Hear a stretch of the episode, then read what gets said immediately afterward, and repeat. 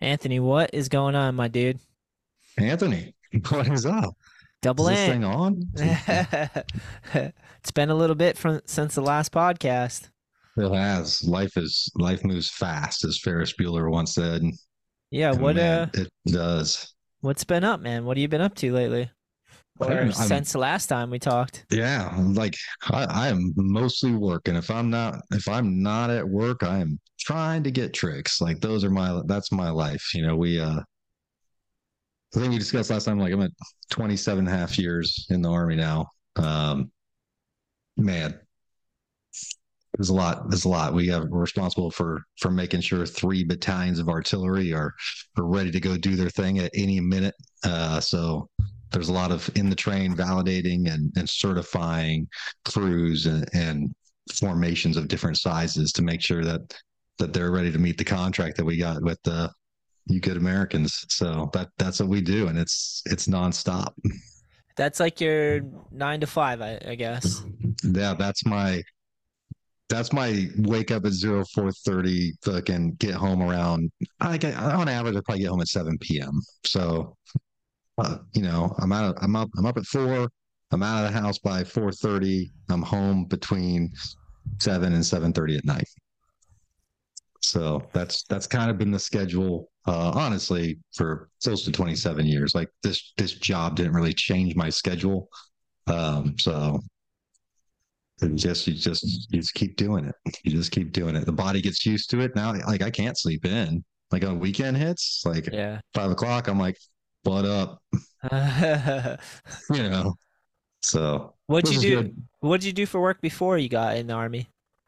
So, oh man, I've been working like legally since I was 14. Like I've been paying taxes every day of my life since I was 14.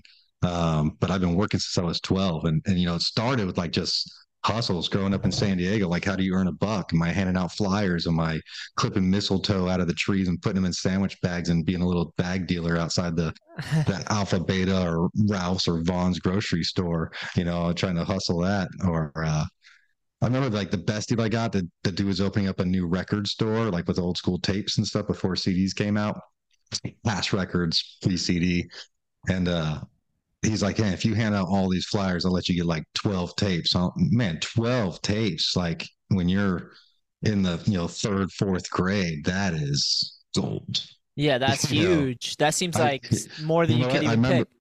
Actually, I remember it, it had to have been it had to have been like 88 or 87 because I got Nine Inch Nails Pretty Hate Machine on tape. And I don't think people realize how old that is. Yeah. It's like Yeah. that is a pre-CD album that still holds up 100% today. That's sick. Yeah. Tape cassettes, those are so crazy, dude. Remember they used to get like eaten by the machine? Yeah. you just get your pencil out and you just you just put it in there and you just twist it up, man. You'll be all right, you know? Kids don't know shit about that anymore. You know, it's funny because I make fun of the kids now that walk around with their earphones in hundred percent of the time. But man, Yeah. as a kid, I was Sony Walkman to and from school nonstop. You know, like I, I didn't go anywhere, transportation anywhere without without Walkman on. Uh, but yeah, loved it. First job, illegal job. I was washing dishes in a bar on Sundays. They did they did a brunch. So I was washing dishes for five dollars an hour under the table, which was great money. Uh, at the time, I was walking out there forty five dollars cash. You know, in the sixth or seventh grade. You know, at, at any given time, and I was sick, and I'd hand out flyers for them. But I, I blew all that money like on football cards. I'm pretty sure. Like, you know, uh, still, still, still, I was still skating at the time, so I'm pretty sure I had a good setup at that time. Um, man, was Foundation coming out at that time? I might have bought a Foundation board when they first came out, right around that same time. Foundation's so, So- sick. Yeah, it was different because they were actually, I they were the first sort of nose I saw. I know that that uh, you know World had done it and everything, but the first one I saw in a shop was a Foundation with a like a true nose, and I was like, oh, I gotta, Yeah. I gotta get that. And then That's crazy. That's crazy that like, because when I got into skating, they were already popsicle with nose and tail and all that stuff. Yeah, no, no, no, no. I started on the on the flat Nash, you know, uh, what was it, the buzz saw or whatever it was. Like it, every board was just had Nash on the grip tape and had like two saw blades, and they were just different top color and they were completely flat. Did you And have then you like uh plastic rails and stuff like that? Not not on those, not on the Nashes. The next series of boards that came out, that was that was all plastic. So right was as Bones Brigade was starting to come up, but you know, you didn't really know what it what it was gonna be or what it was. Like all these, you know, 80 style boards start coming out, the 10 inchers. So like of course you had the Variflex um eliminator, you know, those type you go to you go to your big box store, you're like you're not getting these at your surf shop. You know, you're buying them at the big box store. And then if you do go to the surf shop now, you're setting up boards. And back then it was it was Sims, Vision, G&S, and PAL. Like that's what you're going to find at your local surf shop. I, I think on the East Coast, you you had to go to bike stores to buy your skateboard stuff, but on the West Coast, we had to go to surf shops. Is that right? Well, uh, growing up, there was uh, the bike barn. I used to go there and get shoes and skateboard stuff. Yeah, there's always been like a biking scene for sure. Right. So you guys bought your surf stuff at the at the bike stores, our skate stuff at the bike stores, and we bought ours at the at the surf shops. Yeah. Um, because there was no there was no like dedicated skate shop. Maybe there might have been one in Old Town San Diego, which all I think is called Old Town uh, San Diego Skate Shop. Uh, that shop's amazing. If you go in now, they got every legendary board from the beginning of history on, like on the ceilings and on the walls. It's just it's a museum. It's, it's the amazing. same. It's the same shop that was there. It's been still Yeah. open. Wow, Yeah, the Yeah. thing's sick. that's so awesome. But uh yeah anyway i was washing dishes get my five dollars you know just just being a kid as long as the bike ran the skateboard ran and you know I was uh collecting some football cards. I'm a huge nfl fan. I know uh back in the days skaters didn't really sports but i think now it's more acceptable but I- like I i've like- always loved I've liked football. I've liked football. I was a fan of uh Dallas Cowboys when they had Emmitt Smith, Troy Aikman, So- Michael Irvin. That was a so that's where so that's where all my money went I am not a Dallas Cowboys fan, but I was the biggest Emmitt Smith fan ever. I wanted to Legend. own every Emmitt Smith card from every brand out there. Like To- I eh, totally understand that. you know, I I was a huge Emmitt fan. I'm a Rams fan. You can't, you know, it's hard to it's hard to be all Rams all the time. But like here comes this guy Emmitt Smith, and you're like, wow, like he just made it look easy. He just made it look easy. You know, Do all the holes and dip and Yeah. dive and dude, beast. Emmitt killed yeah. it. Yeah, Hey, you can be um, a Patriots fan back then because you had the ugly, the ugly football man on the helmet. we did we did a knockoff graph graphic of that. I had a Shetler Pro model for World where it's uh nice. the knockoff of like the guy standing like in the stance, the hiking stance. Yeah, that's sick. Yeah. and then uh and then I don't know if you guys had it growing up, but our schools had like a hire youth program. You could sign up and they'd help you find a job uh for the summer. And so like I was like a, a janitor at my school for, you know, minimum wage as a 14 year old. That's my first like on paper, you know, taxes paying paying job. Then I was a cook at Red Lobster for a while. I worked at a I worked at a place called the Hot Potato. All they served was like baked potatoes and Sick. like toppings. Like that was it.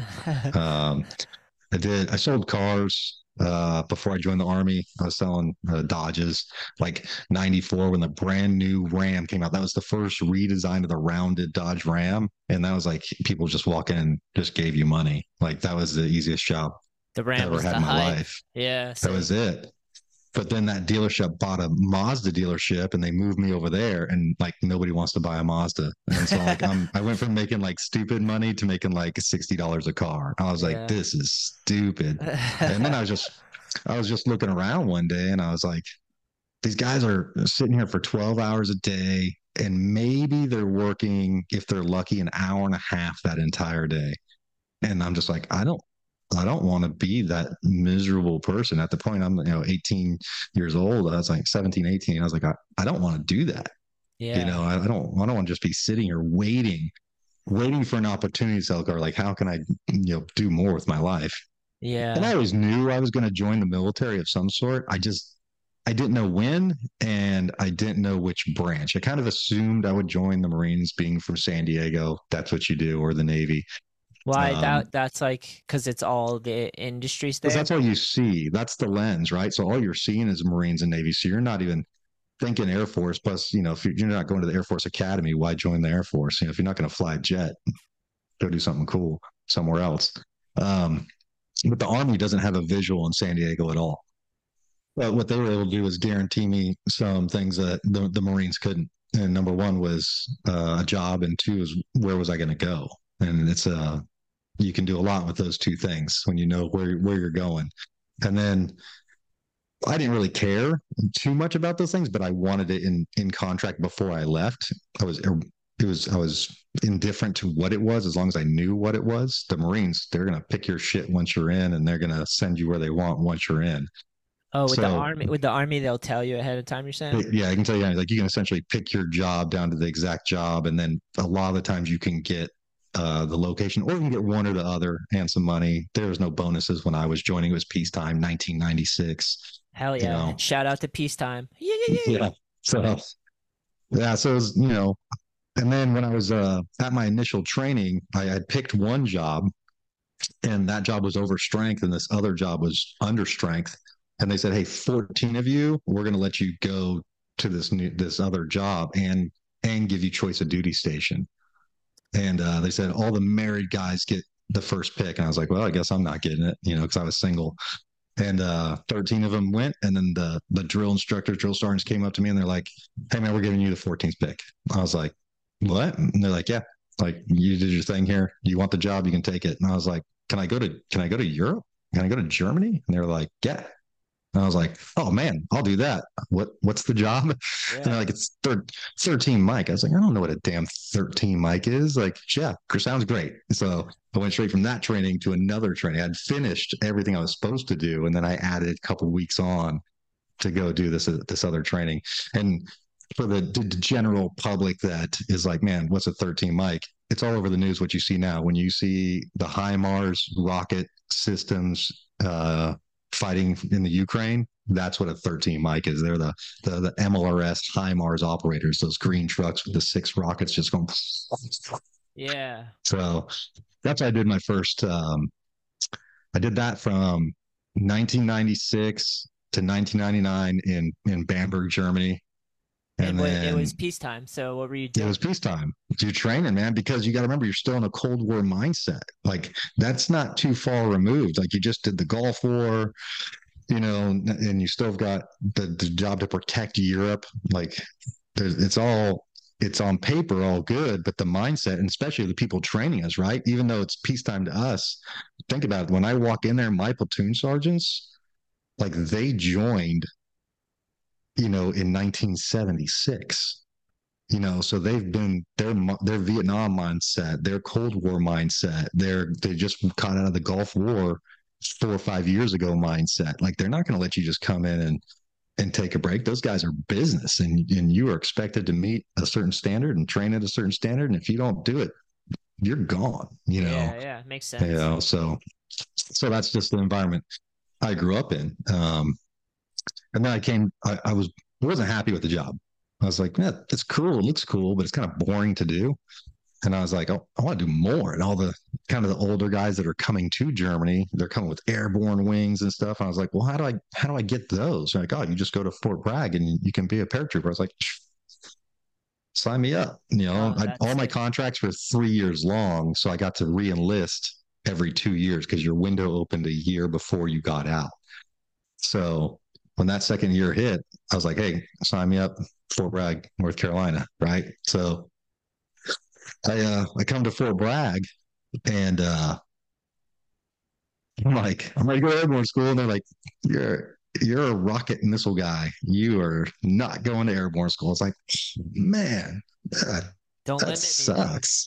I was like, like, what do you mean I'm not going? They're like, no, man, like you you guys don't do that. And I was like, damn. I got an opportunity eight months later to interview to be a, a general's driver.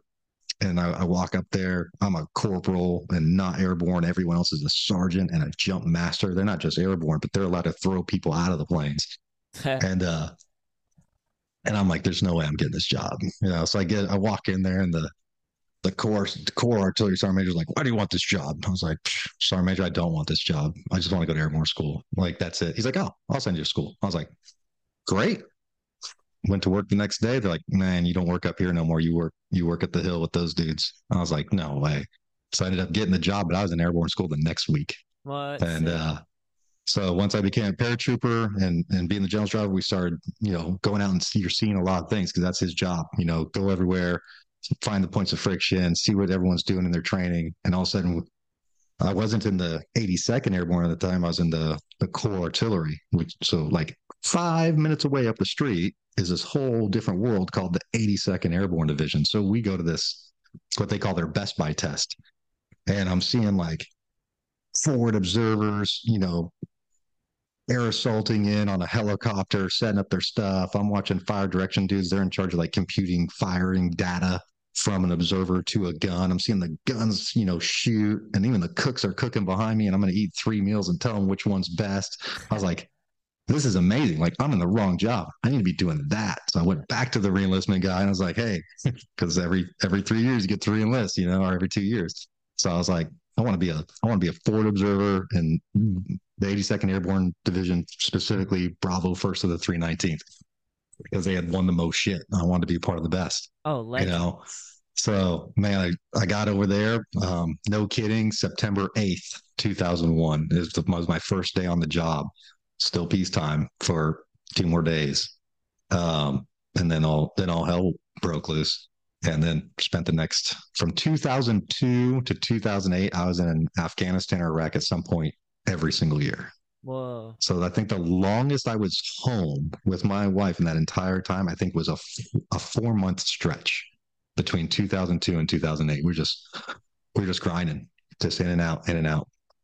So that's kind of how it all started. I know that's way off the topic of everything in the world, but that's, that's what I do. And the, the funny, not the funny, but the correlation to Bravo first to the 319th. So Bravo battery, battery's like, you know, 100 dudes first to the 319th is like 650 dudes. Just a perspective, there's an Alpha, Bravo, Charlie, and a Fox. Fox is kind of like your maintenance and dudes.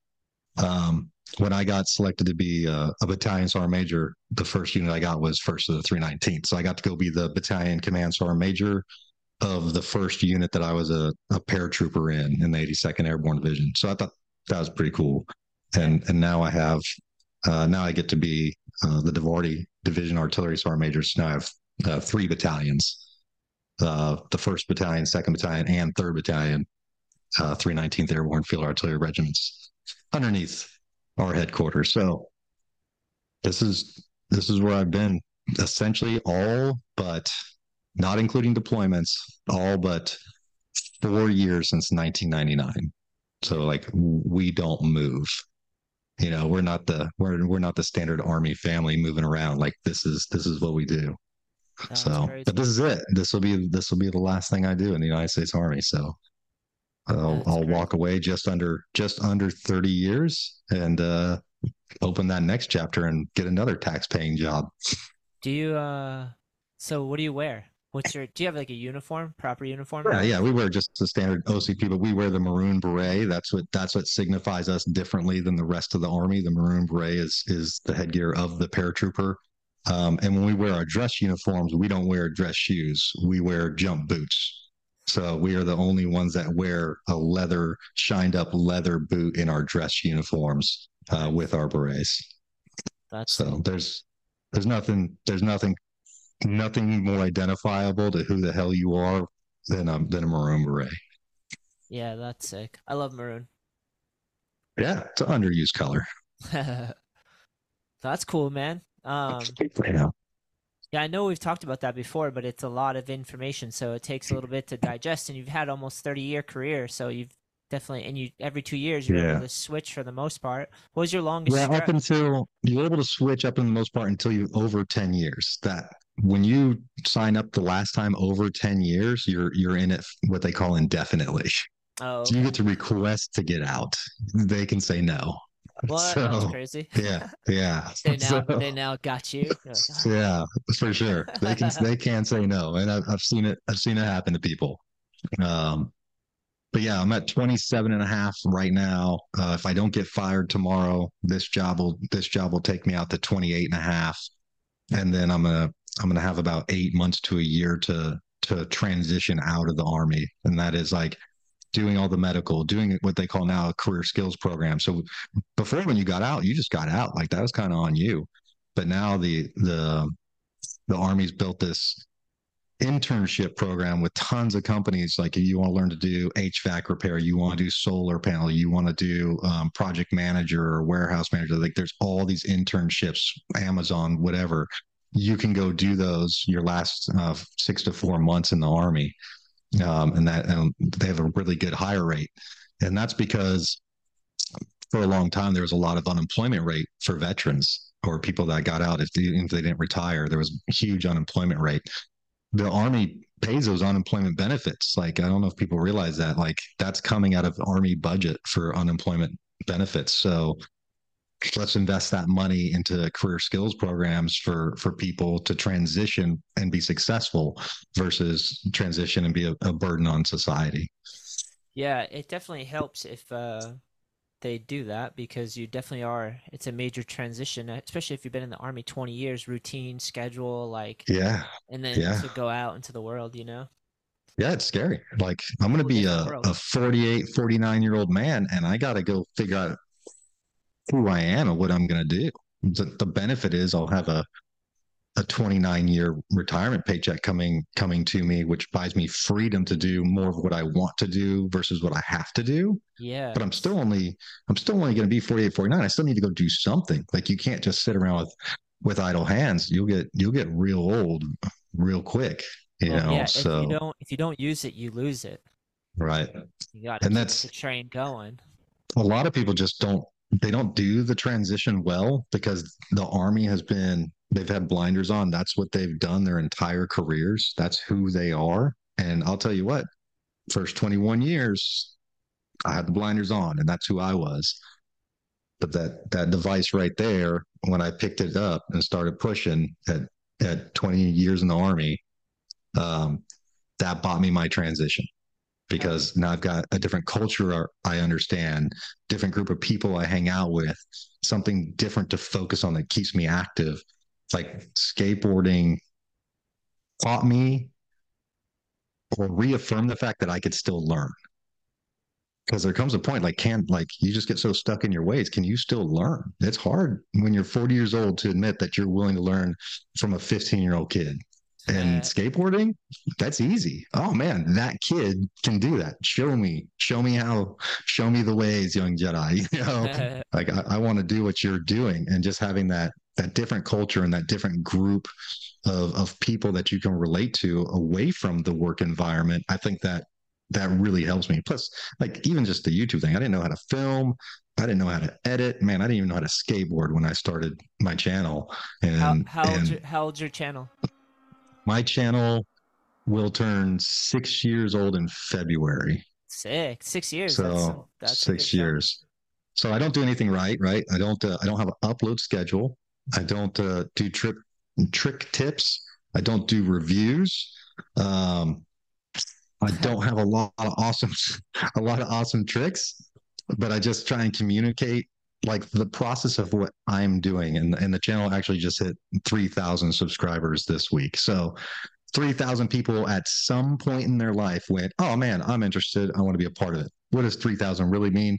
it really means you got like six to 800 at any given time, right? Take your subscribers, cut that shit by about a third. That's really who's watching your videos now. The rest of the people forgot they subscribe. They'll pop in every now and then. Um, Dude, imagine, it, imagine 300 or 600 people in a, in a room with you. Oh man, I I have. You know, that's crazy. the part of the job. Like it's a lot. It's a lot of folks, right? But yeah. I just think it's cool that at some point whatever it was, even if it was just for one video or one moment, 3,000 people were interested enough to say, yeah, yeah, I want to see more. Hell yeah. You know, or hear, for me, I think it's hear more than uh, see more because I like to narrate all the videos so people understand what the heck I'm doing. If I just put that shit up like with just a song, people are like, what is this guy doing? you know? So I gotta, I gotta add some narration. That's fun though. Like YouTube's a lot of personality driven stuff, so it's cool. Like one it of my fa- one of one of my favorite vloggers is Ben Gravy. He's a surfer and he just fucking okay. kills it. But he's very expressive and like entertaining yeah. with his videos and like he puts a lot into it, you know. For sure. And there's a lot of freedom in this because I don't I don't monetize the channel. I don't I don't sell anything. Like just sharing the experience. So like if I don't upload a video for a month, I don't I don't feel terrible, but I, if I did monetize it or I was trying to make money off it at this point, I would I would feel pretty bad if I didn't get something uploaded. uh, because I'm not doing that, I can just really share that that honest experience for what it is and be okay with it. Like, yeah, guys, I suck, and it's cool. Like, you know, I'm not like I suck. Buy ten shirts, you know. Subscribe, I can't do that. Subscribe, I suck. right? Yeah, yeah. So, you know, but it's uh it's been great. Like I love the YouTube community, especially as an as an older skater. You have like, a lot, you have a lot more freedom if you don't focus on, especially when you're building a channel. You have a lot more freedom Yeah. if you're not focused on monetizing it because you'll be able to figure out what you like to do and what works Yeah. for you. It's a learning Right. process. I've been, d- It's yeah, more it's more organic, you know. yeah, And man. what I'd say is like the right people will find your channel. Right. My channel's not going to be for. I've, I've told people, man, like if you came here for great skateboarding, you're on the wrong fucking channel. Like this is this is just my adventure. You can be a part of it or not, you know.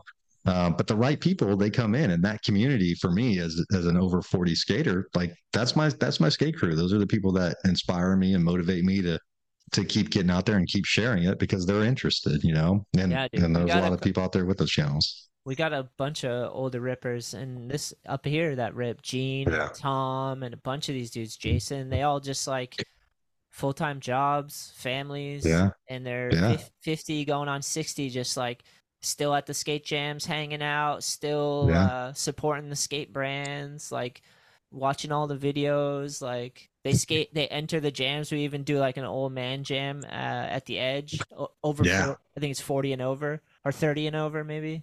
Can't remember what our. I'd love to do. is. I'd love to do a competition, but the old men crush it, and the kids will kick my ass. So like I'm in that bucket of I need the the newbie category, not the age category. Well, so the way I usually do it is like um the entry fees will usually donate to something or like uh give to the winner or something. That way Yeah. it's just like if you show up it goes towards skateboarding, you know? nice, Like nice. the money goes right back into it. So Yeah, so the skate jam is more about just showing up and putting in effort and doing the best you can do, you know, or Oh, yeah. usually for a good cause, you know?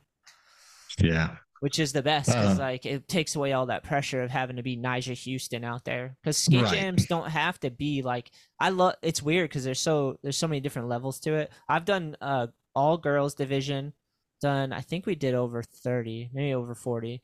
We did uh, am uh, fall brawl am. We did like a full amateur contest for like eight years. That was gnarly. Like some of the best skaters on the East Coast just come to an indoor park and we just put on loud fucking music. Have some like sick judges like Donny Barley, Brandon Westgate, like OG pros, uh, and just fucking watch dudes destroy. yeah.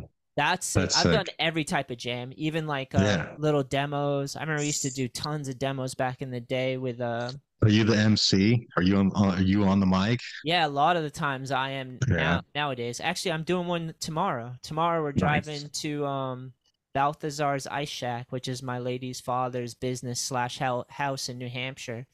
It's right on the base of uh, Mount Sunapee, the like snowboard mountain Nice. out there. Beautiful out there, and he's got an ice cream shack where he cook. Him and his lady cook hot food and ice cream, and then and they built up their whole yard to be like for hosting and they have a, a river that runs to the back a lake right there right there. There's this little metal skate park out there. It's like 10 minutes from where he lives too. So um yeah we just been doing it for a few years. I just invite all the people that i skate with um and their families like all the skate lessons and the groms and then the amateurs the pros like everyone who's involved with the br- brand. And um just drive like two hours to the to the woods in new hampshire and we we skate that skate park. It's like a little fun. It's not like a really that good of a skate park, but it's always Yeah. a fucking blast because it's just There- like there's always something there. good at every park. And that's one thing I learned. The first the first couple of years I was traveling a lot. I was in Texas, I was in Korea, I was a lot of places. And I found like I haven't found a park I couldn't find one thing interesting on yet. And sometimes that's all you need is one thing you just do a little jam on, you know. yeah. Well, this one But- this one has like a decent skate park, but it's not like what you think of a modern skate park. It's definitely Yeah. like a New Hampshire, the middle of New Hampshire. Someone built like a metal ramp skate park. and Nice. it's it's surprisingly so fun. So we do that, and then after the jam, we give out some prizes. I got to pack up my PA system tonight, and then uh, I'll usually MC the jams, and I, I'm bringing some boards and wheels and grip tapes to give out Nice. for prizes. And uh, so we do the skate jam, and then we head back to Balthazar's, which is my father, uh, my lady's Yeah. father's business, and we light off fireworks and eat ice cream and hang out nice. because this whole place is set up for just hanging out, and we camp there for the night. So Yeah. We That's sick. everyone sets up tents at uh, the business in the for- in the woods near the water. It's sick, man. That's gnarly. And we light off a shit ton of fireworks. Like a couple hundred dollars worth of fireworks in the parking lot. It's fucking, Oh shit. it's sick. It's just like a full show, and then Yeah. they number them like one through like twenty or whatever, and then you just have to light one on a one uh, one firework off at a time. You know, the kids That's love it. wow. It's so sick, man. It's just everyone hanging out into the night and like just a bunch of people are, and they keep the shack open so there's food and Yeah. ice cream and stuff. So you're just throwing all the groms in, in the van and taking them down there? Or? Uh, I t- I'm taking some of them, uh, but some of them are driving up with their family and stuff. They, Okay. they like Elijah's rolling up with his dad because they love camping together. Like, um, my friend Mike, who uh, has a small skate brand out here called Vulture Crew, he's bringing his daughters, and he usually rolls up and skates the jam with us and stuff. Cool Nice. dude. Um, speaking of another legendary older Ripper guy, Mike I've been talking to uh, our USO rep here at now. It's no longer Fort Bragg, Fort Liberty. Um, I Why talked to him about the trying to? There was a there was a mandate from Congress that we had to change all names from Confederate names to non-Confederate names. So every every military base that had a Confederate name uh, had to change. It's just just uh you know Congress doing their thing. But we're the only the cool here's the cool thing about Fort Liberty. We are now the only army base not named after a person. So they went through a million names, right? And they're like, this guy and this this you know Medal of Honor recipient or this first African American four star general. And they went through all these names, and they were having a lot of debate about it. And and uh, a Gold Star mom, which is a mom who who lost his uh, son or daughter in combat, was in one of these meetings, and she stood up and she said, "Hey, uh, my kid, my kid didn't die for somebody's name; he died Fort Liberty."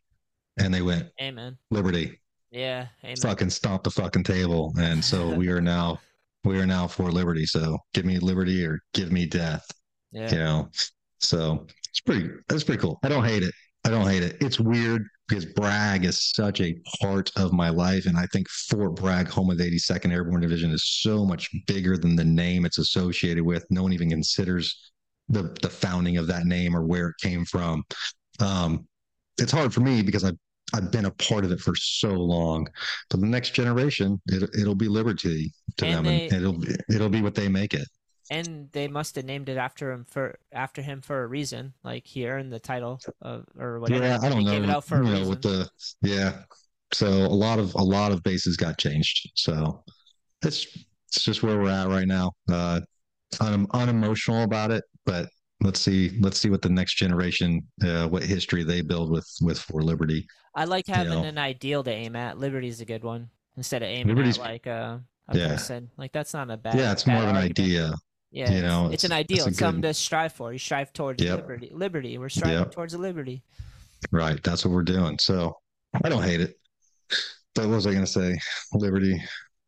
Well, I'm talking to the USO rep here at Fort Liberty. Uh, he's a pretty good dude, and we're I was talking to him, figuring out how we can put on a, a skate competition. There's so many paratroopers that skate. Like when I'm at the parks, I bump into people all the time. So I think it'd be cool to put on a, a USO skate jam. That's Um, really cool And maybe idea. you know, so because we have a we have a cement park on on our uh, on the fort. So uh, my last video I did was actually at that park. I don't skate it a lot until recently. I started skating it more just because I, I was going to our downtown park and I was just doing the same shit over and over again. I was like, I need to break it up. Like I just got to get out of my out of my routine, you know, because I don't have that consistency. I'll go there and I'll do the things I'm supposed to know how to do, but then I fight through them the whole time. And the next thing I know, two hours gone by and I'm doing the same shit I always Yeah. do. Yeah. So I was like, I just wanted to go go to the, the Liberty Park. It's called Cleveland Cleveland Skate Park. It's on on Fort Liberty, and just like try and break it up. And if nothing else, there's there's some higher ledges uh, to pop onto, and I feel like I lost a lot of pop, not just because I'm old, but because I'm not exercising it. So even just doing those type of things, I like um, how I like how you said not better. because I'm old. yes, not not I just totally because I'm old. yeah, but if, if you're not like you said, you know, if you're not using it, you, you're gonna lose it. So don't use just get in there and don't use your age as an excuse. right you know so it's i think it's important to like any any fitness program you have if you do the same workout all the time you, your body's going to become accustomed to that fitness program and you're not going to see results. You gotta, you gotta cycle it. So right now I'm cycling my skate park over to, to Cleveland just to clear my head. Plus a lot of, a lot of the homies I used to ride with, they just recently moved away, you know, so there's still a couple guys there, but the core group is kind of split and, and I don't blame them. They're, they're 24 to, to 30 year olds that are, you know, finding their way through life like we all did at that age, you Yeah. know, they can't hang out forever with the old guy and, and pump the bull. So, um, I get it. You know, it's just a bummer. This is my third, third, I like to call it my third generation of friends, right? So Yeah. I started in El Paso and I had all the El Paso locals that really brought me in the circle when I started pushing around trying to learn how to ollie and 50 50. And then I went to Korea and I had all the other, you know, um, service members that skated. We kind of built a little travel crew. And we just went and, just found every damn park we could in South Korea. And then I came here and I had this group and now, now they're gone, but another group will come. Like they know where to find me. I'm at the, I'm at the park, you know, I'm trying to get tricks somewhere. Dude, you sound like me, man. I was like that for a long time. I cycled Yeah. through. uh, I had like multiple skate teams. I'm on my like yeah. second generation. I got the Groms now. It was started Yeah. with like Billy and Goonan, and then uh, Timmy and Derek, and then so then they all turned pro, and now I kind of have another flow team coming up of all the Yeah. Groms. And it's You're just doing a little Stacy Peralta thing. You're just building them up, man. Yeah, we got some amateur kids ripping too yeah. right now. I got Jacob Jensen, Jacob Hammond. We got um, my friend Steven, Steven Rips. He actually was in the army too for a little bit. He didn't have that great of an experience, but Yeah, I saw his. po- He was on the podcast, right? yeah, yeah. yeah, yeah, But uh, yeah. but he, actually, I just seen him today. He was like roofing uh, at one of the businesses near where I was pressing skateboard graphics. I was going hard today and getting Yeah. skateboards out the door. But he came and just stopped in and visited me, and I was talking to him and hanging out for a little bit. Um, Yeah, no, I'll tell you what, man. The army's been like great opportunity for me. Like it's like I said before, it's going to allow me to go do what I want to do when I get out versus what I have to do. yeah, Um, not not awesome. everyone has that. Not everyone has that experience, but it really is like any other job. It it it's what you make of it, you know. yeah, totally. So, and I, at the end of the day, what are you trying to do? Like, trying to do what you signed up for, and you're, and you're trying to feed your family. So, like, go hard or or go hungry. You know, I don't care what your job is. Yeah, it's uh, yeah, it's the same with skating too. It's like uh, Yeah. some people do it a lot, and other people don't do it as much. You know, Yeah, it's like all all my free time goes to it. I love it. Love it. We got this thing's getting this thing's getting worked. Nose is looking like it's been shredded. Nice. That's what the that's what that flat nose is for, right? Killing it. You Killing know? it. You got to use it. You got a good front Uh, nose, man. Front nose is one that you have to, well, maybe not for everyone, but for me, I got to like practice it and be doing a lot of front nose to get them good. It's not like an easy one for me. What I haven't what I haven't learned is to ollie into it. Like I'm faking it. Like I'm slapping into it essentially every time. Yeah, but So I don't even think. I learned that. I think I just Yeah. learned to ollie in. I That's what's giving me the. That's what's giving me the control is it's a slappy motion. And even even on the last video, there's a, a much higher ledge, and I might have popped a little bit, but my mindset is I'm just going to slap you into it. So I'm That still doing the sick. same thing. Yeah. So, but yeah, I don't know. I just like it. It's uh, it's funny. It's become my go-to warm-up trick because if you get to slide backwards at 46, you're kind of winning. So I was, Yeah. I was just like, I don't have. I can go to the park. I don't have to pop. I don't have to do anything. But now I'm getting my shoulders moving, getting my hips moving, getting my knees moving, getting my balance about me. I can control whatever speed I want on that trick. So it's kind of a nice warm-up trick, and then I can go into the beating the hell out of myself on on the next trick. You know. Do you like some punishment? Oh man, I don't want the punishment, but I, I got to learn something. Like I've been doing the same tricks for so long. I've been, I've probably, like this is no bullshit. I've probably done three thousand attempts at tray flips in the last couple months, Yeah, good to and hear. Good to it's hear. it's it's fucking killing me because it's right there at any moment. My my feet are gonna stick to that board. I'm gonna roll away, like at any moment. But it just it's just that far away every time.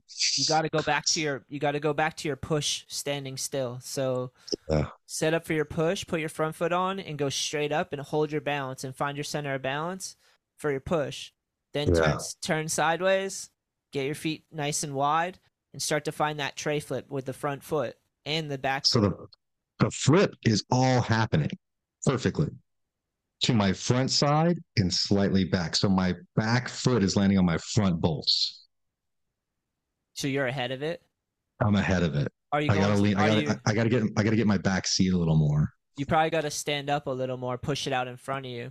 You got to Yeah. always work on your pop, ollie up things. That's how you're Yeah. to sharpen the timing on the pop, and you'll get the drag nice and quick. So Oh yeah. al- always practice that because 360 flip is just a basically a snappy ollie because you got to hit right on the center of the tail, and you got to have that front foot set Yeah. up so that you can spread your legs and let it happen. You know. And I'm trying to learn it on an eight seven five. Right. I, I could go to a smaller board, but I am. I've made the decision that this is what I'm skating. How Like, big? this is- what's your what's your size? What are we talking? What's your build? No, you my physically. oh me. I'm I'm 70 inches, which is 5'10. I'm 200 pounds with a size 11 and a half shoe. Okay. Yeah. So I'm super comfortable on this board. Like Yeah. I like it. I want to get all my tricks on this board. Uh, I've tried going super light on boards like a flight deck with magnesium trucks, and that's almost too light. The board gets away from me because I don't have the control. I like a little bit of heft because I can manipulate the board a, little bit better. Yeah. Yeah. I don't. like I don't have too. finesse. I don't finesse anything. I'm gonna fucking power. That's why heel flip is like the best trick for me because all I have to do is pop it and fucking ninja kick the shit out of it, and it's gonna go down. I don't have to think about it. So Yeah. what, what I was gonna say is, so when you go from your push, you find your center of balance, front foot on the on the board, and you go straight up and you hold it standing still. That's control. Once you Yeah. just stand on the board with one foot, like just off to the side, and you can hold it, then you can swing your hips onto it and find out keep your toes and heels on. And with the tray flip, set up for your tray flip, standing still, and just lean into the front and lift your back foot up as much as you can to where it's almost not off the board, and hold that for as long as you can. Find your tray flip and kind of lean right into the front. You'll build Oh, a yeah. muscle. You'll build a muscle in that front leg that will help you explode up from there so you can really get the tray flip. You just gotta Yeah. You gotta find your tray flip and hold it in a stationary position as long as you can. Do that. One like, thing I'm no- one thing I'm noticing is I'm not flicking my front foot because I'm just trying to do it in the scoop, but I'm Yep. trying to get it out of the way, and I'm getting it out of the way a little too violently, where it's opening my shoulders, Mm, and I need to. I have to think about it every time to to not do that. I have to close my shoulders to to get it over the board.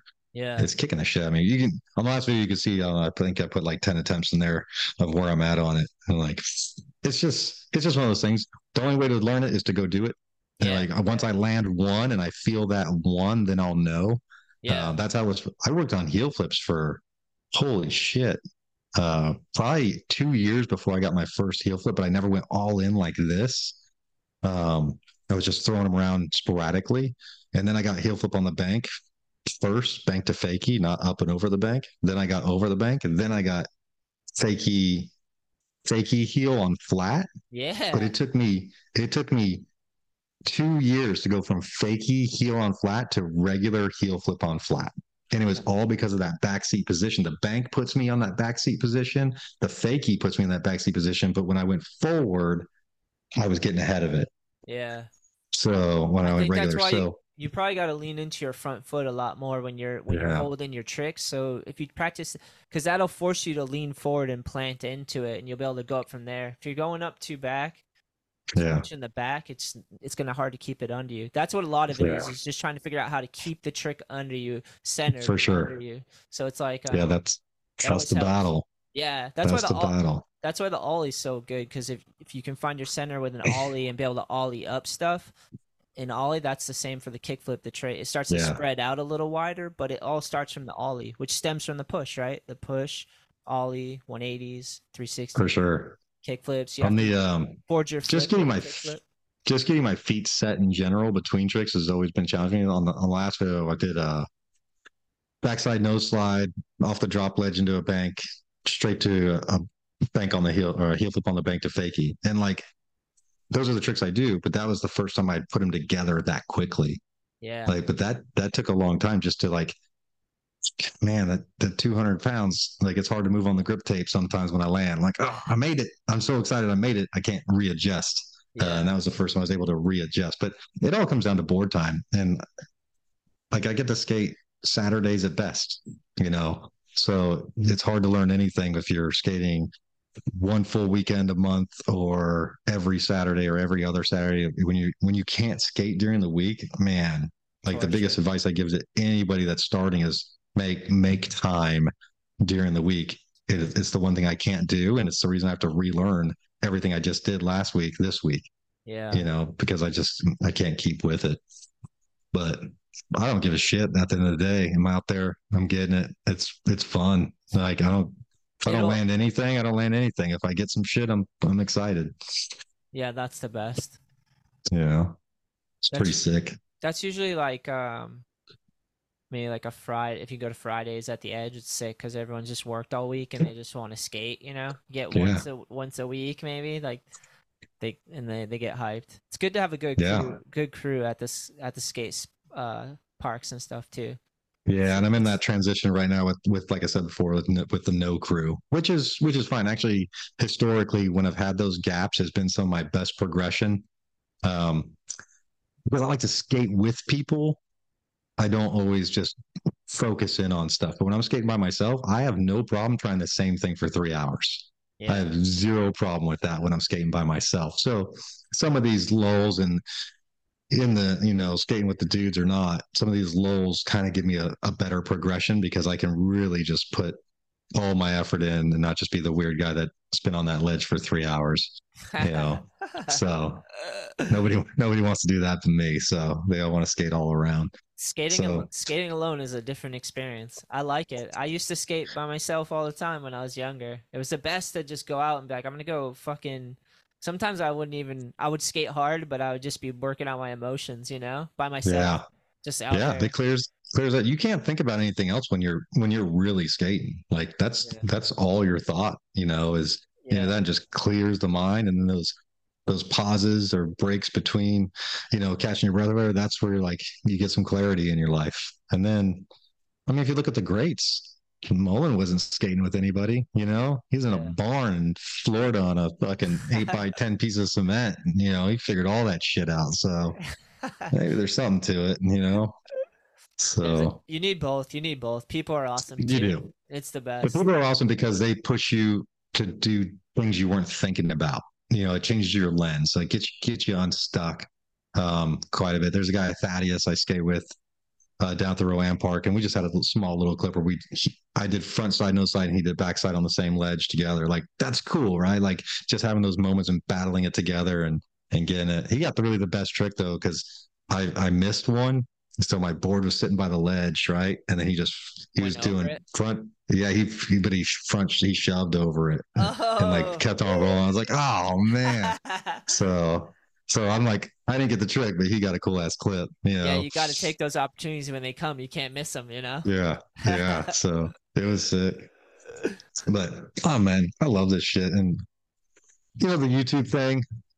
This is this has been a great experience. Just like I said before, just learning new things and proving you learn new things. And like you said, not you have more freedom when you're not trying to monetize things. yeah Um, but when I get out of the army, like I want to start different channels. Like I want to, I want to do different things. I will never, I don't think monetize my skateboarding channel because I don't ever want to feel like work.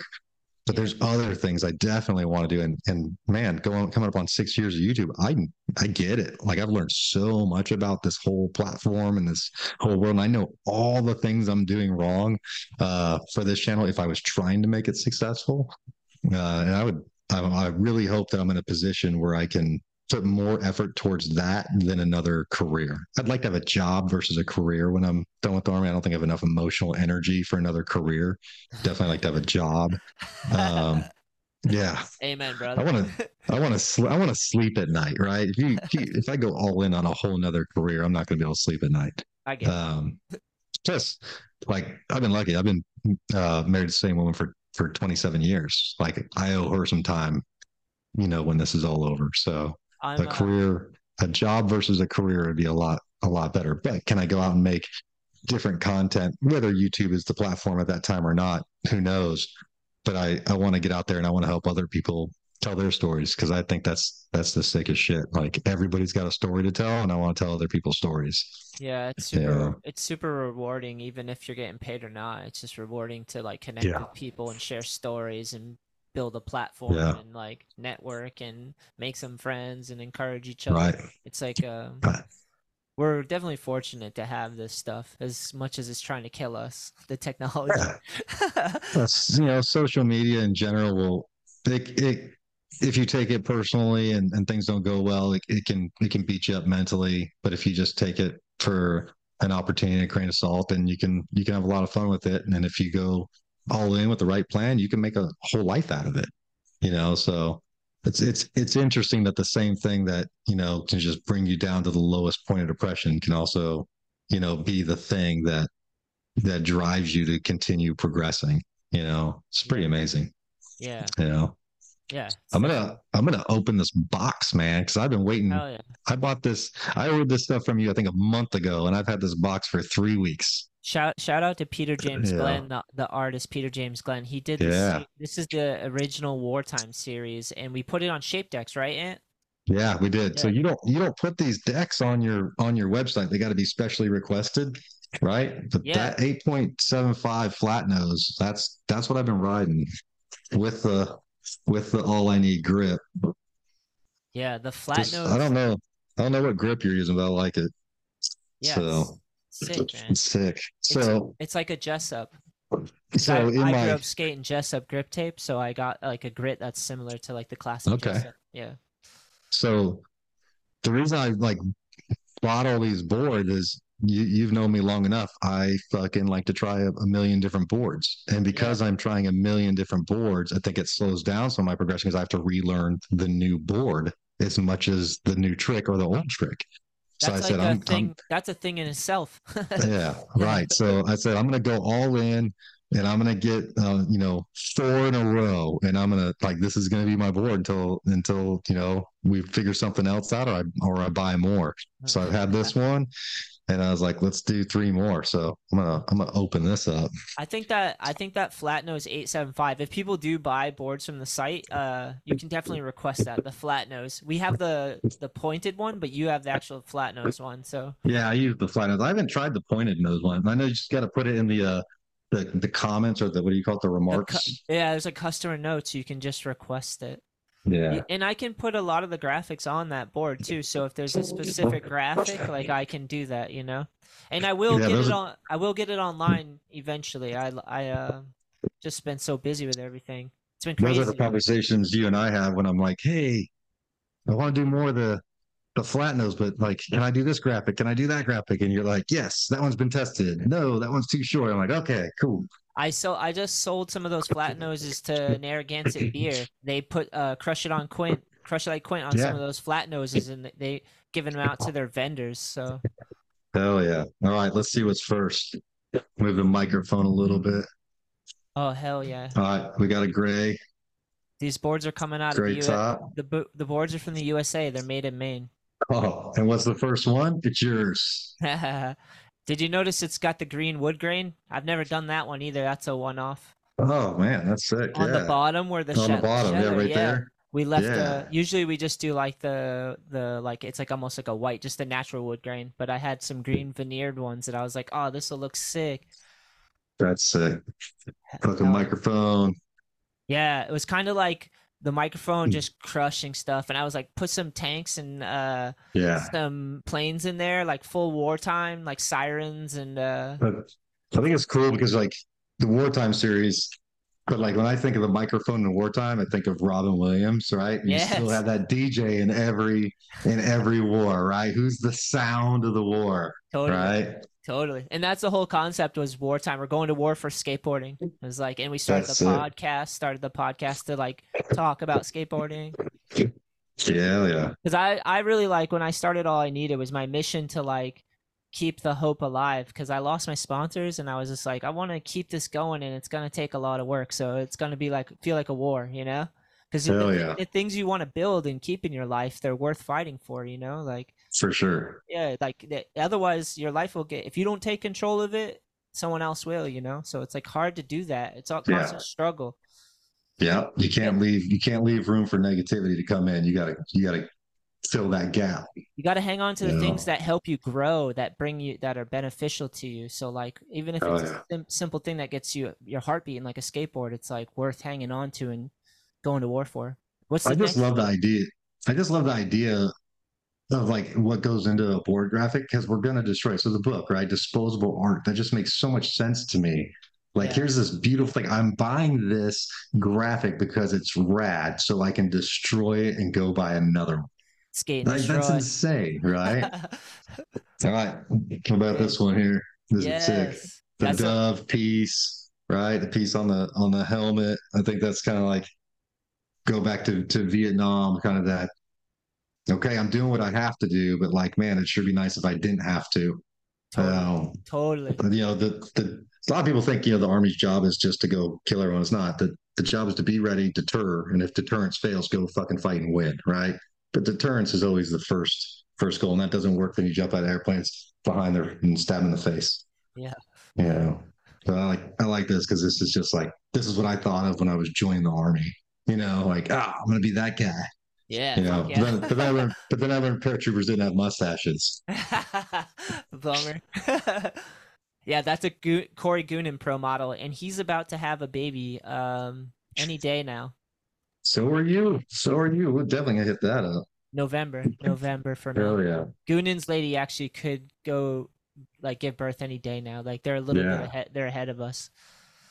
All right. And then this one, I bought the popsicle version of, of the Timmy, but I gave it away on the channel. oh, that's so right. now I've got so now I've got this one. Dan, that, So this is sick because I don't know if you know this. Almost all my tattoos have gas masks on them. what can you show us one? yeah. Can I, give me a little Yeah. Yeah, Timmy Knuth rips, and he's like a destroyer. Like he's a wartime soldier.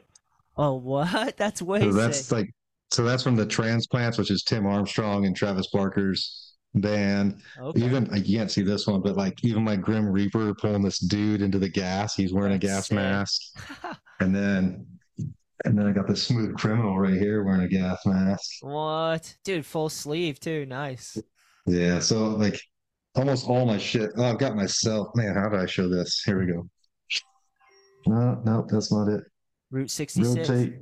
Rotate. There you go. Oh man, Oh, that's a terrible view.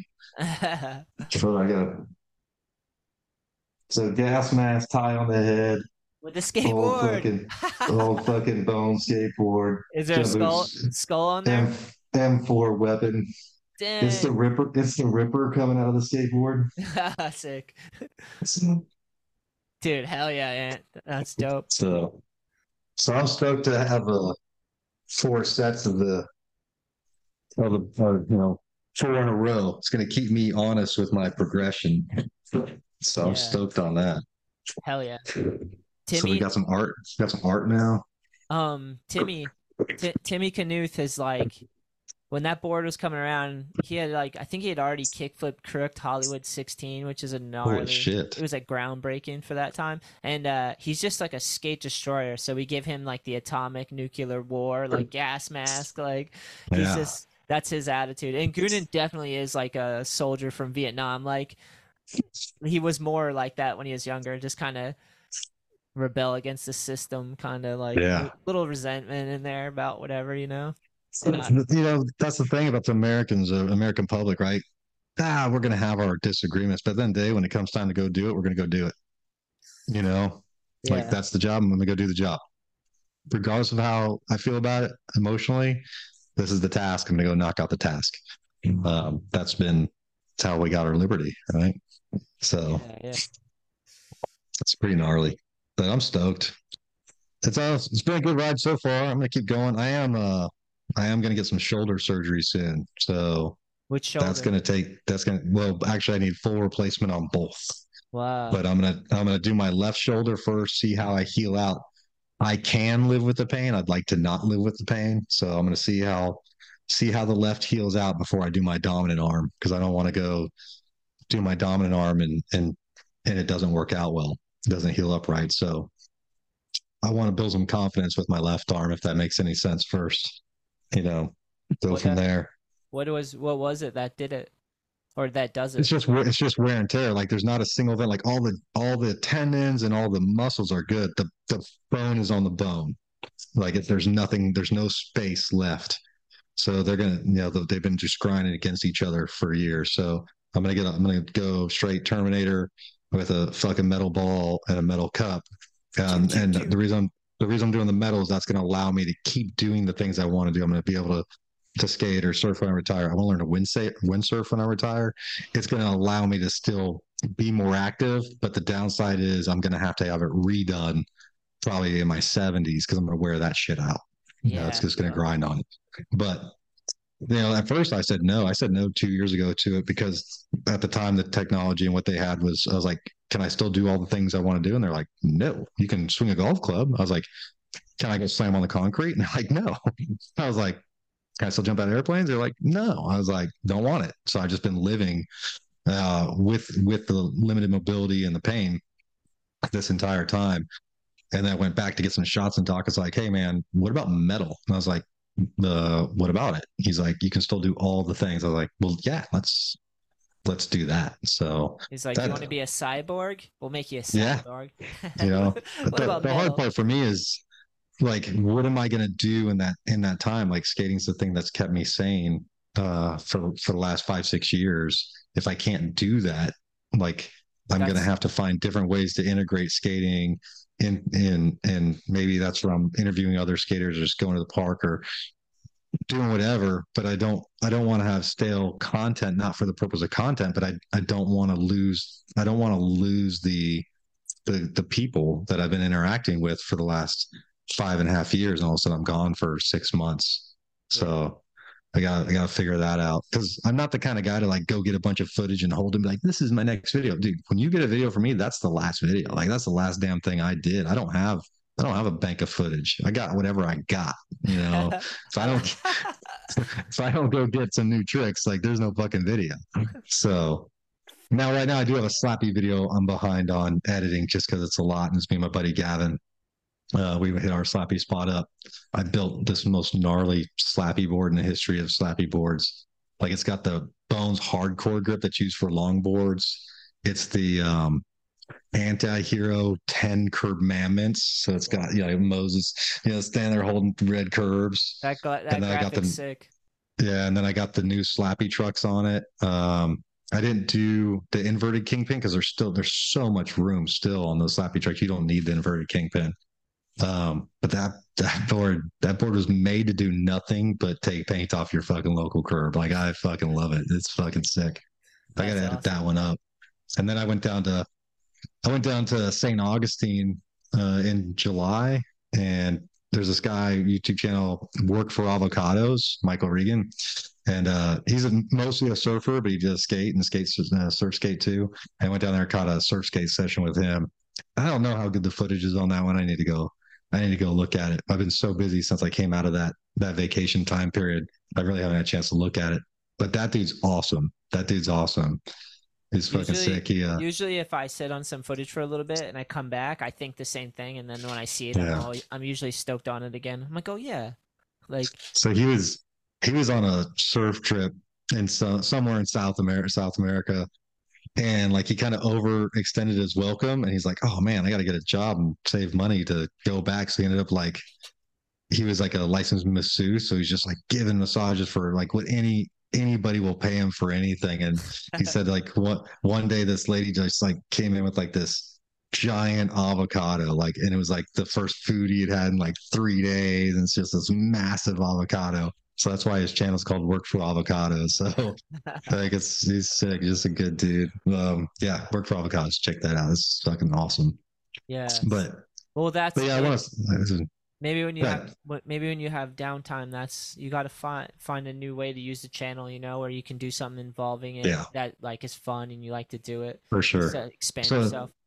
So I've never done a shoe review and I should probably do a video on that. And the reason is I've skated the same exact shoe for the last three and a half years. Wow. I have skated nothing but the Tyshawn uh, Adidas. That's it. um, I went through a little shoe madness when I first started. And then once I put that Tyshawn on, I own every colorway of Tyshawn that's ever come out in a size 11 and a half that I got my hands on.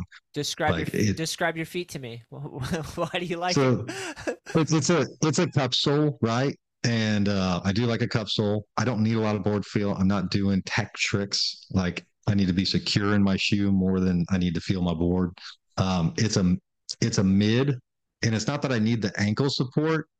It's the the I have a very rounded you know heel before it goes to my ankle, and the mid kind of holds it on on my foot more than a regular shoe does okay. um, because everything after everything after the heel, the way it cups up and comes back to the ankle, kind of secures that shoe uh, on me. And I hate getting uh, snake bit by my board when it rolls back and fucking bounces on your fucking ankle. oh yeah. So like I just like having that little bit of extra protection. I'm not using it for the support. Sometimes I don't even lace the top too. I just like to have it the way it feels and fits on my foot. And they're durable as shit. Like it is the most durable shoe in the world. Like it's a fuck. That's what sold me on. it. I kept watching all these guys when they first came out. They're skating them and they're skating them. And like I'm watching all their videos and they're not changing their shoes out as often. So I started asking them, like, what hey, what are you skating now? Man, Tyshawn's. Like, how long you been on them? They're like, four weeks. Like usually these guys are running through shoes every two weeks. And I was like, all right, let me let me try this out. And then the last two pairs I went to the leather ones, like instead of the suede. And like I'm sold on that that white leather. Like that that shit works all right for me. Is it so- narrow or wide wider? Which it's a one is it? narrower shoe. It's a narrow shoe. I got one right here. Hold on. Hi, yeah. Sean. Those ones are fresh. Yeah. Those are just chiller ones though. You're not skating those ones yet. No, I've been skating these for two, three sessions, I think. Nice. This is the light. It's bright in here, so it's making them look better than they need to. Extra, Um, extra white. But like this part of the shoe is tall, and I do have a tall midfoot, so that fits that fits good. And then kind of what I said with the heel, say it kind of comes up and then in.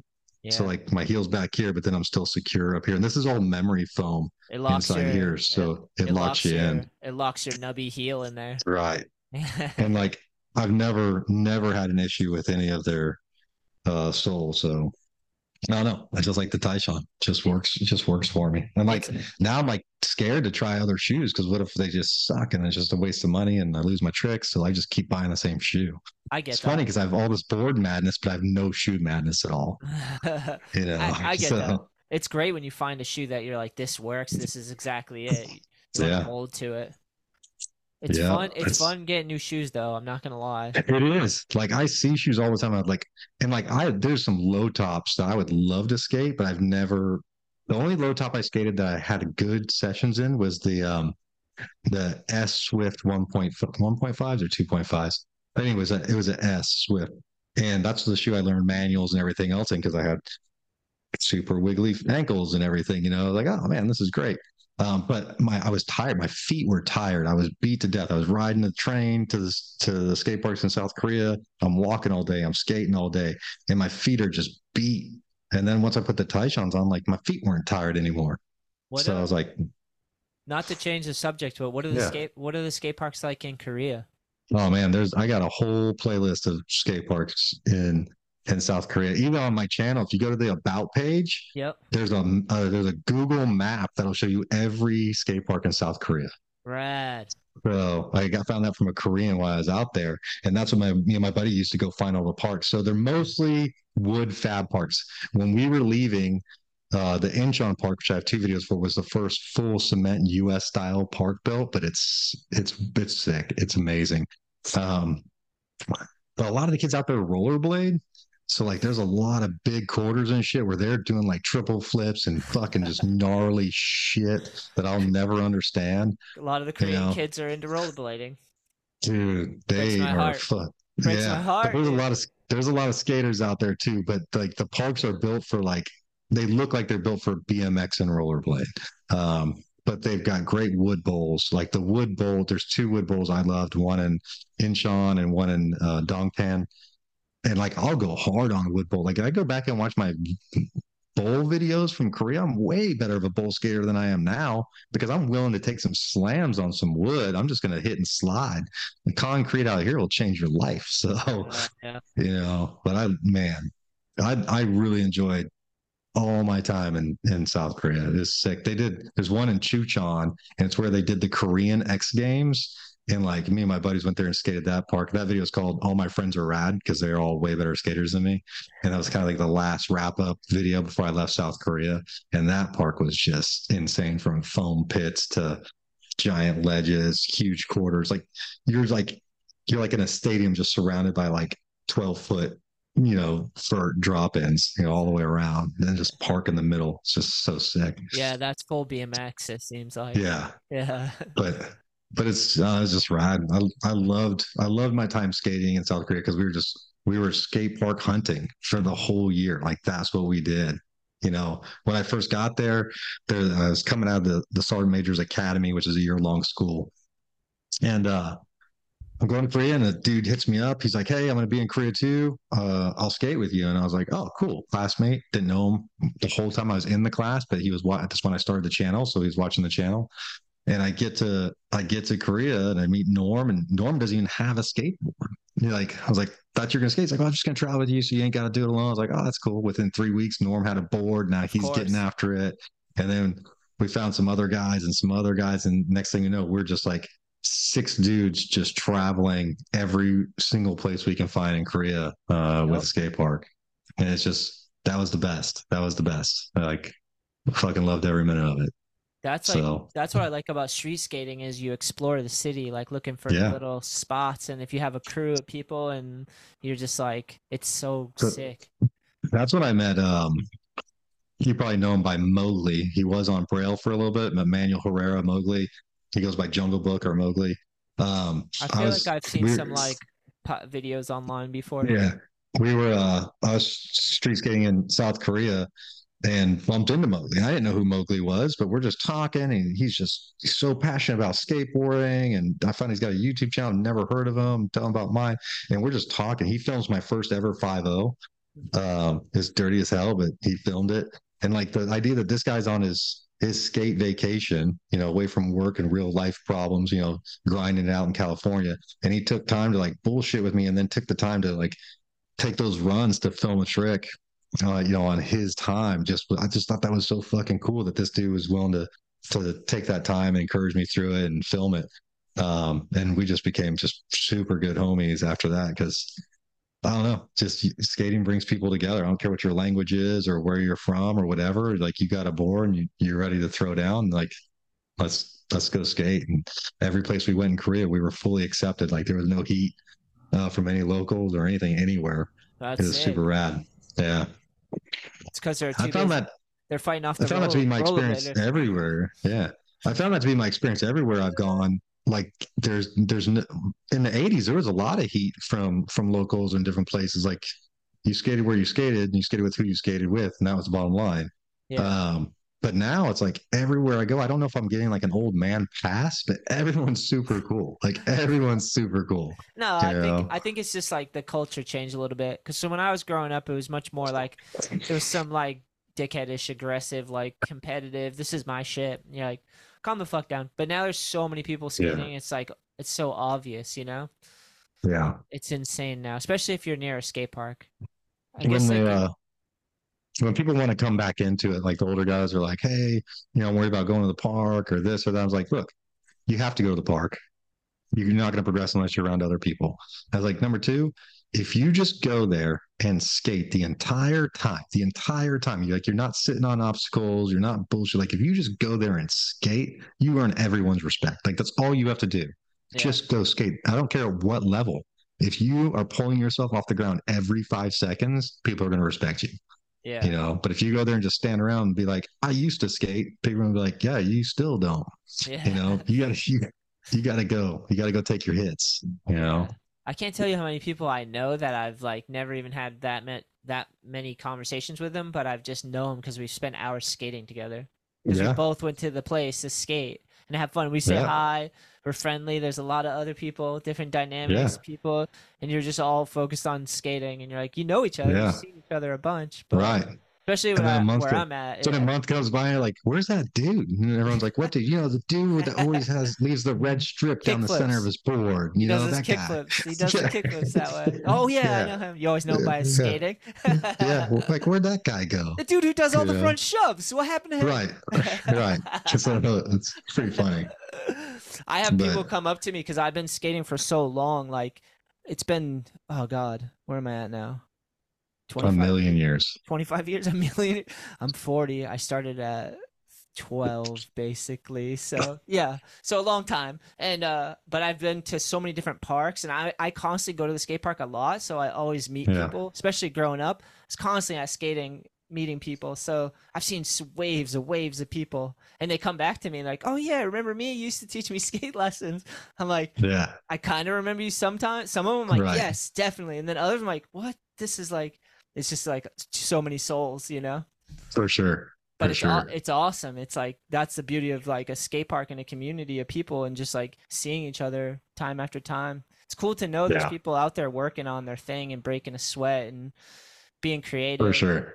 I love skate parks just because it's not even just skateboarders, although I love skateboarders, but like there's a bunch of BMXers. There's just young kids and Yeah. at the, there's just humans at the skate park. You can't help to like whether they're on a scooter or a rollerblade. It's just like there's just a kid or an adult or a person. You're like If- you meet You people. and I have kind of had some conversation about this offline. Like, I, I want to get into street skating. I want to get out of the fences, but like, I there's something about going to a place where skateboardings happen that helps me skate.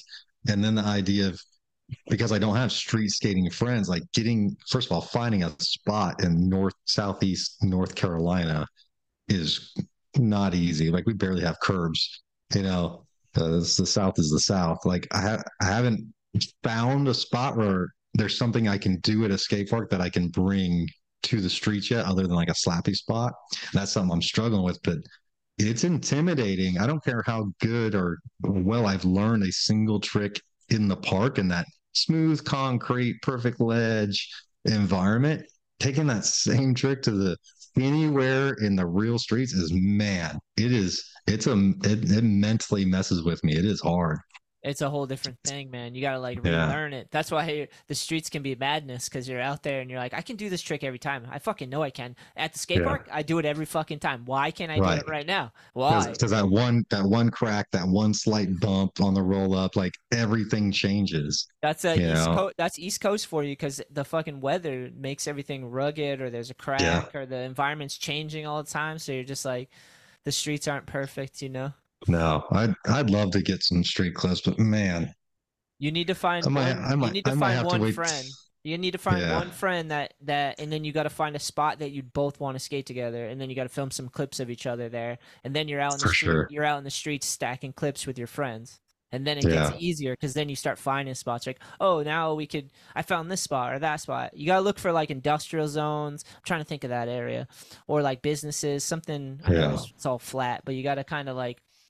There's got to be something that works for that area. You know, you'll find it. Yeah, for sure. You gotta scat. That's half of street skating is getting lost in your We're car. gonna find it. yeah, go. like I can go find like down. 80s like 80s style spots. There's a I set up a 1987 uh Caballero board and I went and just found like parking lots and weird banks and things like on that board to skate. And like that was fun, but I knew what I was looking for because I've done that type of street skating in the 80s. I haven't done ever the type of skating I'm doing in the park in a street uh, environment. Well, you gotta. So- Find, you definitely need to find a spot to slap your front nose because you gotta Yeah, take the, for tri- sure. the tricks from the park to the streets that Right. Because you learn it in that perfect environment, and then you find it in a spot that looks cool or that is could do that. Yep, That you find naturally that will work with it. That you're like, this looks sick too. Has for sure. no, it's the best. A lot of it becomes about the edit, about the filming and the editing. Like that's Yeah, when you get sure. into video parts. Is like when you start taking the tricks from the skate park, and you got them well enough that you can take it and find like not a perfect spot, but something that just looks sick, and then you start stacking those tricks, and then you Right. start once you link the. You were talking about earlier about kind of. Uh, stringing lines together even at the Yeah. skate park that's even funner in the streets because you find a spot and it's just like i can hit that and that and that and it's just like Yep. it's it's just so fun to film that. Then you start. I need to knock it out before. I start my shoulder surgery. That way, that way I'm already got the doctor on lockup. Yeah, yeah. you know, you know, go get some tricks. But No, I, I need to I need to break out of it, but at the same time, like I don't mind being at the parks. I just I just would love I would love to go. I would love to just go get something old school in the streets. That would just be awesome. Dude, Because right now, all I got in the streets is is slappy. You know, that's it. You know, and I love a good slappy session. Don't get me wrong. That shit, man, I go flying. You know how many times I just get locked up on a crack and just fly like 10 feet on Yeah. a slappy session? It's ridiculous. It's nothing's free. They're gonna you're gonna have to pay a little bit for each thing. Yeah. for Ah, sure. It's worth the price. It's worth the price of admission every time. Yeah, I But just love. I love street skating. That's like my whole world is street skating. I um that's the one I like have a hard time letting go of. I've been actually filming some clips recently for our new video. Stuff that I'm like pretty Nice. stoked on. I I've had so many freak out moments where I'm like I'm not going to be able to film a video part again. And to me all that all that means is I'm not going to be able to go find a spot out in the streets the perfect spot for the trick that I worked my whole life on. You know, like oh, I've, I've been looking for a switch heel spot for so long, and then you finally find. So to me, like letting go of that, like, because at some point it's like I'm just returning back to the parks because it's less painful or less of a work. You know, you get older, and it's like, especially with injuries, and you're like. But so for me, I'm constantly struggling with that. But I surround myself with so many people that skate that now these young Yeah.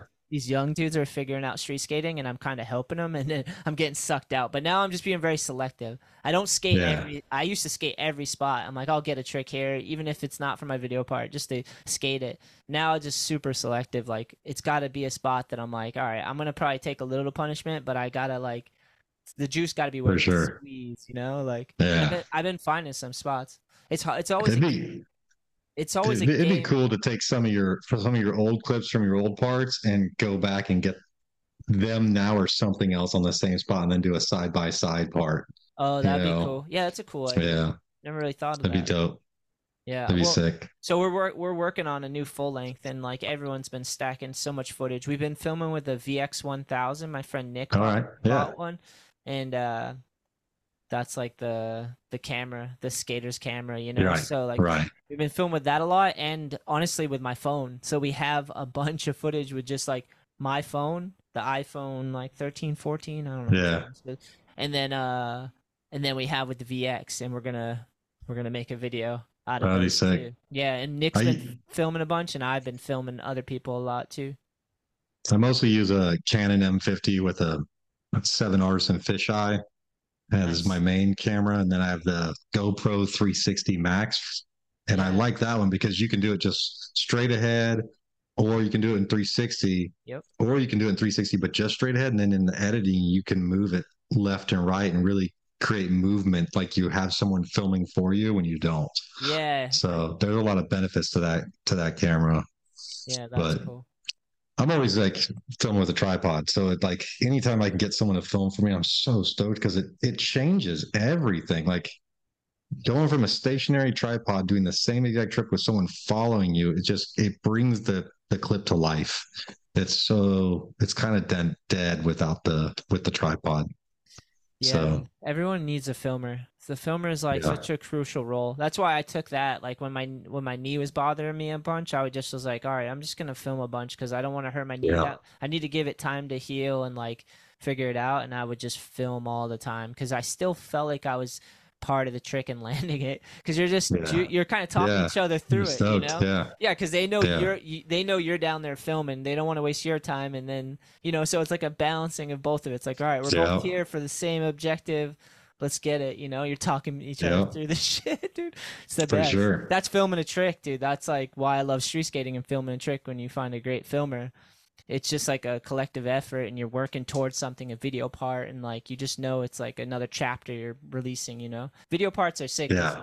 hold on to like the best of the best. I've been what I've been doing is going out with me and Nick and then like five other people skating and like I've been filming a lot of the vlog stuff or if someone's like filming I'll film and film and film and and then Nick'll film and then at the end of the session I'll just go through and I'll be like all right I'm going to save this this and this and put it into their Yeah. their folder for their video part. Because the another good thing about a video part is that um we're gonna do a premiere. So like everyone works Yeah. for like two years and we can still put out the vlog clips, but we just save the best of the best and then have this big premiere with all the homies and everyone's there. It's a live energy and you're just like yeah. I got a hill bomb that I'm, I'm gonna release it at the premiere. Nice. I guess I took a fucking good hill slam on Hell a hill yeah. bomb, dude. That's sick. Yeah. I, I love it, man. I wish I wish we lived never- closer together because I would love to skate with you and film. Actually, I Yeah, was gonna you say guys came pretty. You guys came pretty close at one point in North Carolina with the Groms, and then, and I mi- I missed you on that trip. Where, Maybe- where were you at? North Carolina? Uh, we were Something Island. Oak Island. Yeah. Yeah, I think maybe we should do like uh you should set up that jam or demo and we'll come down or figure Yeah. that out. You could have a skate didn't- team show up and skate that'd be sick. That'd be sick. because you're a little bit So- before Oak Island too, right? You were you're a little. We're we're right below. We're on the 95, right right after Raleigh. So you know, six an hour past Raleigh. We're just right off the 95. Yeah. Yeah. So we're kind of like the South. It's from us to the border of South Carolina is only an hour. So like we're right there. Like I'm down in Savannah, Georgia right now, uh, visiting my daughter at her school. It's four and a half hour drive to Savannah. You never see skaters down here because the city is so old. It's just cobblestone and gnarliness. But yeah. I saw more skaters today than ever before. And there's one park here, but it's that's rough. It's rough. So like it's hard to have fun on. Like there's one I actually I have a clip where uh all I need um profit, not profit, um the fucking oh, Monopoly Prosper, man. Prosper, yeah. Prosper. Prosper board doing a doing a hill flip on the bank at that park. But like That's that's all that park has to offer is that that little uh, A-frame bank. So Yeah. oh I'll go hit it tomorrow. That's kind of sick But though. anyway. That means that means someone had there was enough of a spark to get a skate park at one point, you know. Yeah, there's some guys apparently there that rip. There's a um quite a few quarters and curve transition points where like, apparently these guys just go off. Like it's almost like they're skating a pool more than they're skating a park, but they're going from flat to these quick, quick transitions onto coping. But I saw a couple of them doing it. And they it resembles way more pool skating than it does street skating, and it's Yeah. crazy because they're going from flat to to this transition, and you swear they were in a pool. It's gnarly. That's awesome. So yeah, every place has its own style, but like Savannah, man, they got cobblestone been here longer than Jesus. I mean, this Yeah. shit'll beat you up, you know, street skating. Where I where I grew up or where I grew up skating was uh, in New Bedford, and we got cobblestone streets from like when they came over from England. They brought cobblestone Yeah, in the boats, yeah. and then they just made the streets with them. Yeah. Yeah, So we got like that city's like kind of rough, but it's it's got more stuff too now. It's all spread out now.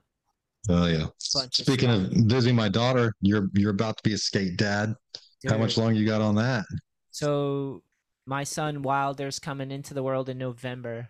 Just crazy. Oh yeah, Yeah. that's gonna be sick. Yeah. First kid. Yeah, man. First time. Yeah, about to learn about to learn a whole bunch, I'm sure. yeah. Then there's like there's no way to prepare for it. There's no good time for it. There's no way to prepare for it. There's no good book on it. Like they don't come with instructions, but they're Yeah. awkwardly pre-programmed, and you got it's your job to figure out the programming, not to program them. Yeah. Like. They they are who they are. You know, it's kind of weird. You know, me and my brother grew up in the same exact house. We are two totally different people. My son and daughter, same house, two totally different people. Like this the job is to figure out the programming, not to program, if that makes any sense at all. No, it makes perfect sense because every person's Yeah. their own. Their every person's unique, and we all have different temperaments, and then we all different uh, different experiences and different Yeah. perspectives, different ways to see things, and that's from birth. You know, like Yeah. just crazy. Yeah. It's the hard part, I think. I think uh, you know, from a dad point of view, is like, okay, baby, cool. Like you just want to pour water on it and like like the little sponge and get it to grow to a point where like, okay, here's a skateboard, here's a bike, here's like you you just that first four and a half, five years, you're like, okay, let's go. yeah. Let's let's make it go faster, you know? mobile. Let's get It's so mobile. funny. Let's move. Yeah. Yeah. Yeah. Once once they're moving, then then it's all in. So I saw uh shout out to good dads out there because I saw a legendary dad not that long ago. Like since I once I realized I was going to be a father, I started looking around. Yeah. I started seeing good dads out there more because I was like yeah. look, looking for it. And I saw this one dude. He's running around the block. He's got two big dogs and he's got two kids and he's got everybody running, including himself, Right. arou- around the block. Like I Yeah. watched him. I'm like, he's got a unit and they're already out running. And the little kids were Yeah. like at the age where they like they were young, but they were out there Yeah. doing it, man. I was like, wow. I, I see dudes out here just jacked, you know, huge dudes, and they got like the double stroller and the kids in there. They've been pushing this thing, like you know, like where they're at running. They've been running for like five, ten miles. You're like, yeah, holy cow, man! This dude's been pushing those kids forever. that's you know, but yeah, yeah, just be just be available. You know, that's the biggest thing you can do. You know, Yeah, yeah, man. I'm super excited for this, and um, I want to do a good job. So that's uh, I think I'm at it. Yeah, that's the goal, you know. Yeah, yeah, make And I- make good humans. yeah, and I'm trying to like, um, yeah, I'm just trying to like. It's been good. It's been amazing. My girl's been doing well, and like, it's just uh getting realer and realer as it goes. But my lady's Yeah. like instincts kicked in, and she just like we have more than enough stuff for the for a while there already. We got a name. We got his room picked out. We're trying to like mature the dogs a little bit because the dogs were our babies. But now I'm like calling them brother Yeah. brother Elwood and and and Sis, Yeah. Sissy Emma, like trying to get them to play different roles instead of our babies. Well, they're they like the dogs, like they know what's happening already, and like they're going to be super protective. yeah, So it's it's it's crazy. Like when you bring a bringing a a dog to a baby is always kind of weird, but bringing a baby to a dog, like that dog's been there for a while, yeah. and like you're bringing in, like they they tend to go all in, man.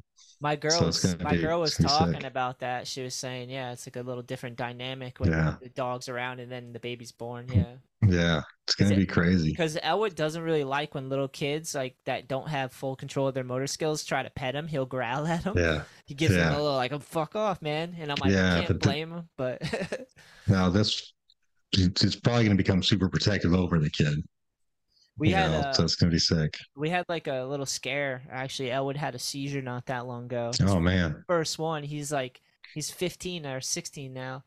Damn. he- it's his first one, but uh, he's fully recovered and doing good now. But that was like with a pregnant lady, and then like being at the animal hospital with Elwood, and just like I cried for like two days because Elwood's like For my, sure. my bestest friend. You know, like I'm just like I I Yeah. sometimes I'll cry just if like for like years ago there'd be times where I think about Elwood getting older and I'd cry because I'm like I love Elwood. I don't want to think Yeah. about this, you know. So I had I had two dogs, and they're the only dogs I ever had, and I had them at the same time.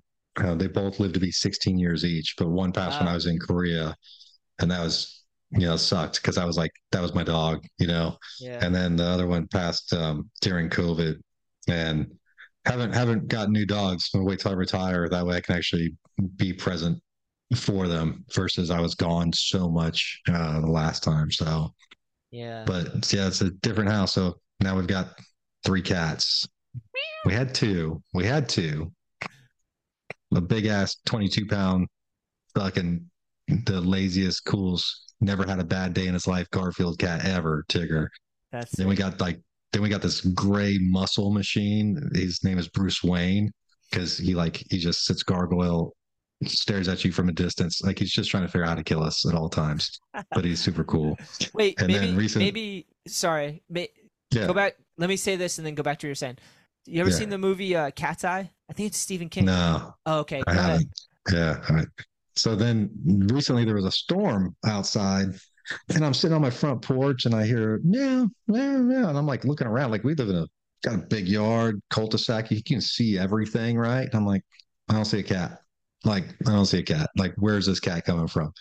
And like, so me and this fucker are playing Marco Polo back and forth. He's like, meow. I'm like, meow, meow, meow, meow. meow.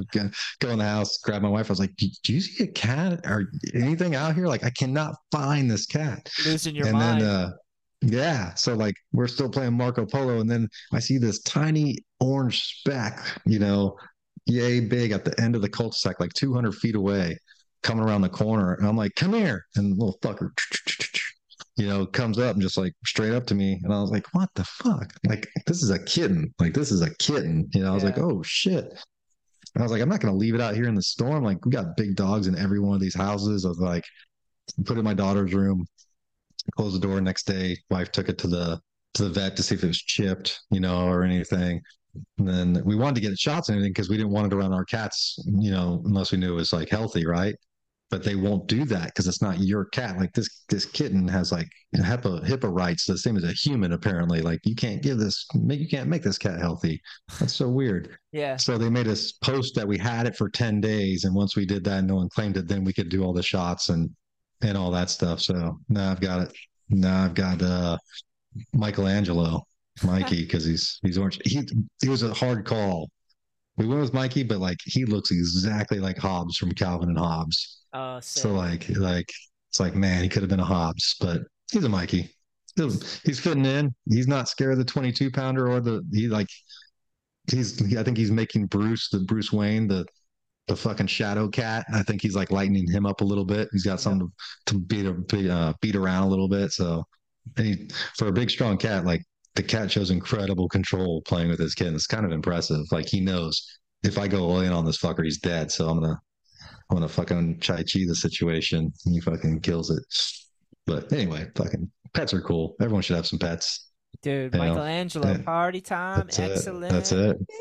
Yeah. World. Get- Get a pet, get a get a Dyson vacuum, and everything's okay. But if Uh, you don't have a Dyson, you're done. R.I.P. Bob Barker, dude. You're making me think of Bob Barker. Yeah, Spayed that's and new, to your te- pets. Spayed and new to your pets. Yeah, that's it. I saw a meme the other Yeah. day that was like Bob Barker. I respect that he made it to 99. He got as close to 100 without going over. Oh, that's It's sick. That's the best. Yeah, That's the best. He made it to that. 99. Yeah. That's awesome. What a legend. Yeah, That Adam Sandler movie with him in there too. Yeah. Happy. Gilmore. So good. That's sick. Holy shit. But anyway, I'm gonna. I got my daughter. I'm at my daughter's house, so I'm gonna Hell go eat some pizza with them. I fucking appreciate you having me back on and chopping it up and all the sick, all the sick boards that I'm gonna destroy. Dude, I'm definitely yeah. ready to change out the uh the praying hands and uh get a get a freshie going. It's gonna be sick. Dude, hell yeah. Um, thanks again, Ant. This is always cool, man. Yeah, man. I'm yeah, for that sure. uh, stoked that we're friends and uh, Yeah, cool. man. cool to do this. And thanks for the support too, man. Um, yeah.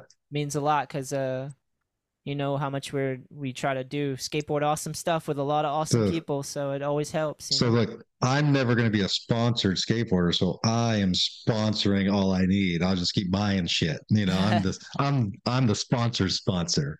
you yeah. know? Well, I I I appreciate it because it helps helps me it really uh Hell yeah. Keep the show going and do a lot of cool Yeah. things for the skaters. So we I, have I a don't lot think of a lot of people realize that you're grinding a nine to five on top of running a fucking skate company, on top of helping out a, a team of real riders, and then all the kids and all the comps. I don't. I don't think people realize how much you're balancing that you're about to throw a baby on top of all that. So, yeah. like, yeah, I could go buy boards from a million other people, but like, I know where my money's going. You know, it's going to all the right places. So that's that's and, and it just makes sense. It's what I need. Like, it just makes sense to me. Hell yeah. Well, I appreciate that. Real recognize real, my bud. And um, yes, sir. can't wait to hear the Terminator. That's gonna be sick. You know. Yeah, I can't wait. it's metal metal shoulders. I'm stoked. All um. right, man. Yeah. Good seeing you, homie. And I'll catch up with you For next time. sure. All right, brother. Peace. Out.